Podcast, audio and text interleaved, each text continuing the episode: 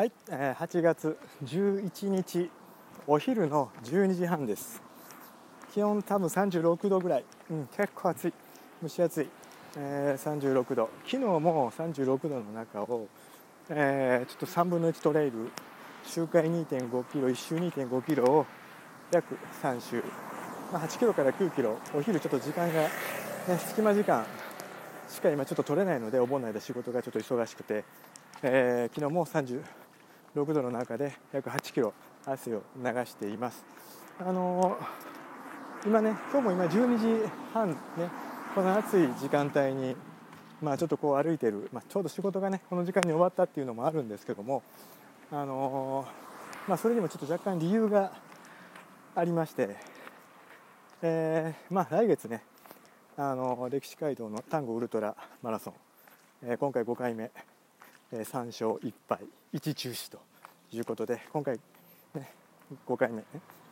6回目6回目ですね。3勝1敗1中止なんで3回完走して1回が体調不良で14時間2分。それで去年が中止なので今年で6回目になります、えーで今年はねあのちょうどね丹後ウルトラマラソンまあ1回目50キロ地点第2関門ですね。約50キロ54キロ地点。ちょっと荷物をデポできます。でそれから50キロ地点から約10キロ60キロ地点までは、えーフラットな、えー道を走りまして60キロから70キロが怒り峠の上りになります。で大体そこをね走る時間帯というのが大体このくらいの時間なんですね。12時から13時。もしくは、えー14時ぐらい、えー暑ければ本当に28度で蒸し暑い、ね、雨が降っても蒸し暑い。逆にあの寒い時はね本当に寒い、ね、あのカッパのようなもちょっとね1枚羽織らないと、えー本当にちょっと低体温になるような感じの時期でもちょうどね9月っていうのはそういう時期だと思うんですけども。あえて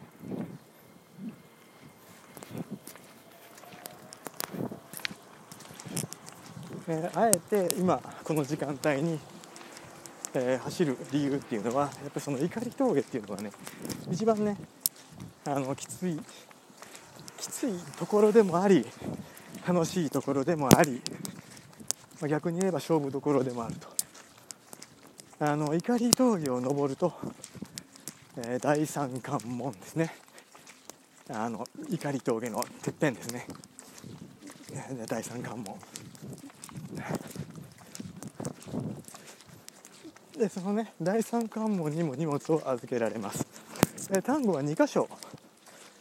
え荷物をね置いておけるのでただね今までの丹後ではまともにその関門での荷物の預け補給とかねそういうの非常におろそかにしてたのであまり考えずに本当に適当に走ってました。で今年はねあのちょっと考えて、まあ、前回のスイートもそうなんですけどもあのまあエイドが充実してるって言われる大会数多くあると思うんですけどもあのエイドがあるから何も持たなくてもいいっていうふうに私自身そういう状態ではないということに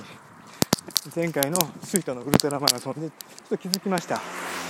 あのその前のねフルマラソンであのきっちり計画的に5キロ10キロごとに何を補給するかっていうのを持ってね走ったんですね。STC しかりマグオンしかり、まあ、若干のものを持ってフルマラソンをチャレンジした時にあの非常にね調子よく走れた。でその後のスイート100キロの時もあのエイドではねほぼ水分補給のみあとはほぼほぼ全て補給をね持って走りました。あの最後ねやっぱ80キロ超えてからね90キロぐらいからガツンとちょっと原因わからないんですけども一瞬ねもう歩く状態には陥ったんですけども非常にこのねあのそれまではあの暑さの中で順調に走れたので今年の水単語に関しても、え、スタート地点に持つものとそれから50約4キロ地点の第2関門に預けるものそれから約70キロ地点第3関門で預けるものっていうのを、えー、ちょっと固形物含めて考えてます。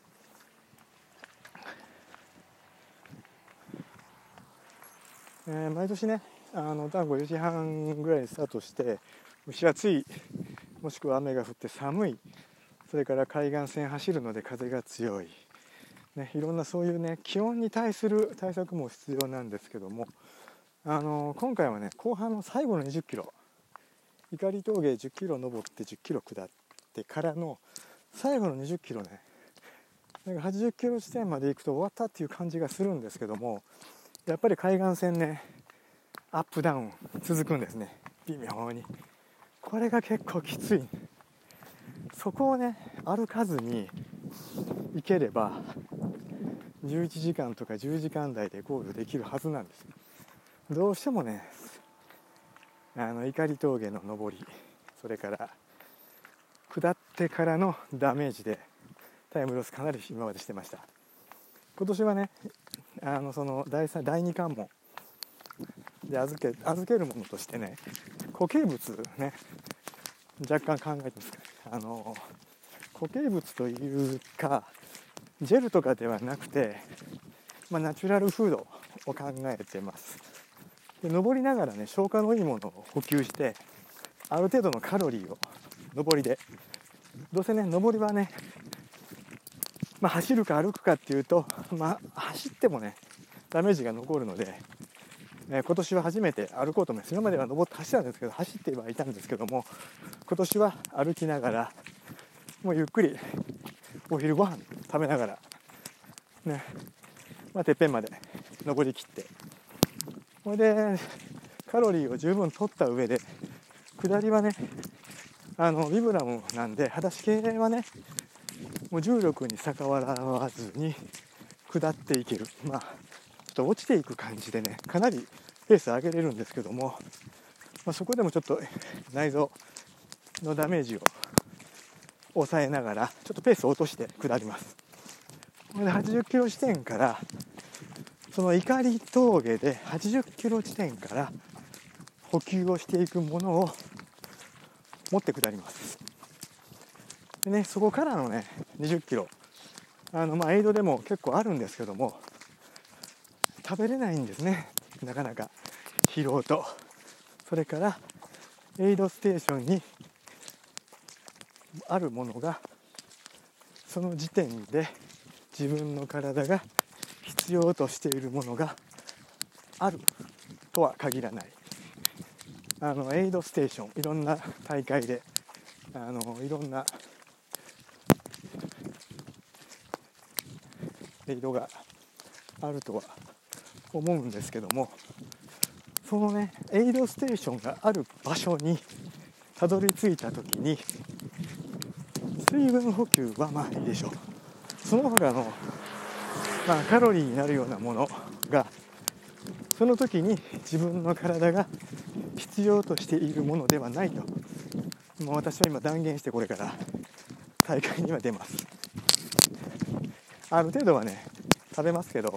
焼け石に水だと思ってます。あのー、あったに越したことはないんですけどもその地点に体が本当に必要としているものがそのエイドにあるかというとなかなか難しいとは思うので、えー、100キロのレース単語に関しては若干ちょっとこう考えて準備を多少していきたいと思っています。まああのね、あと今ちょっと気をつけているのが呼吸法例えば今こう36度37度の気温で非常にゆっくりしたペースで走ってます。話をしながら。体のね熱を上げきらないように走る。それから熱が上がってきた時にえペースを落として例えばウォーキングをした時に呼吸法で、えいかに止まらずに体の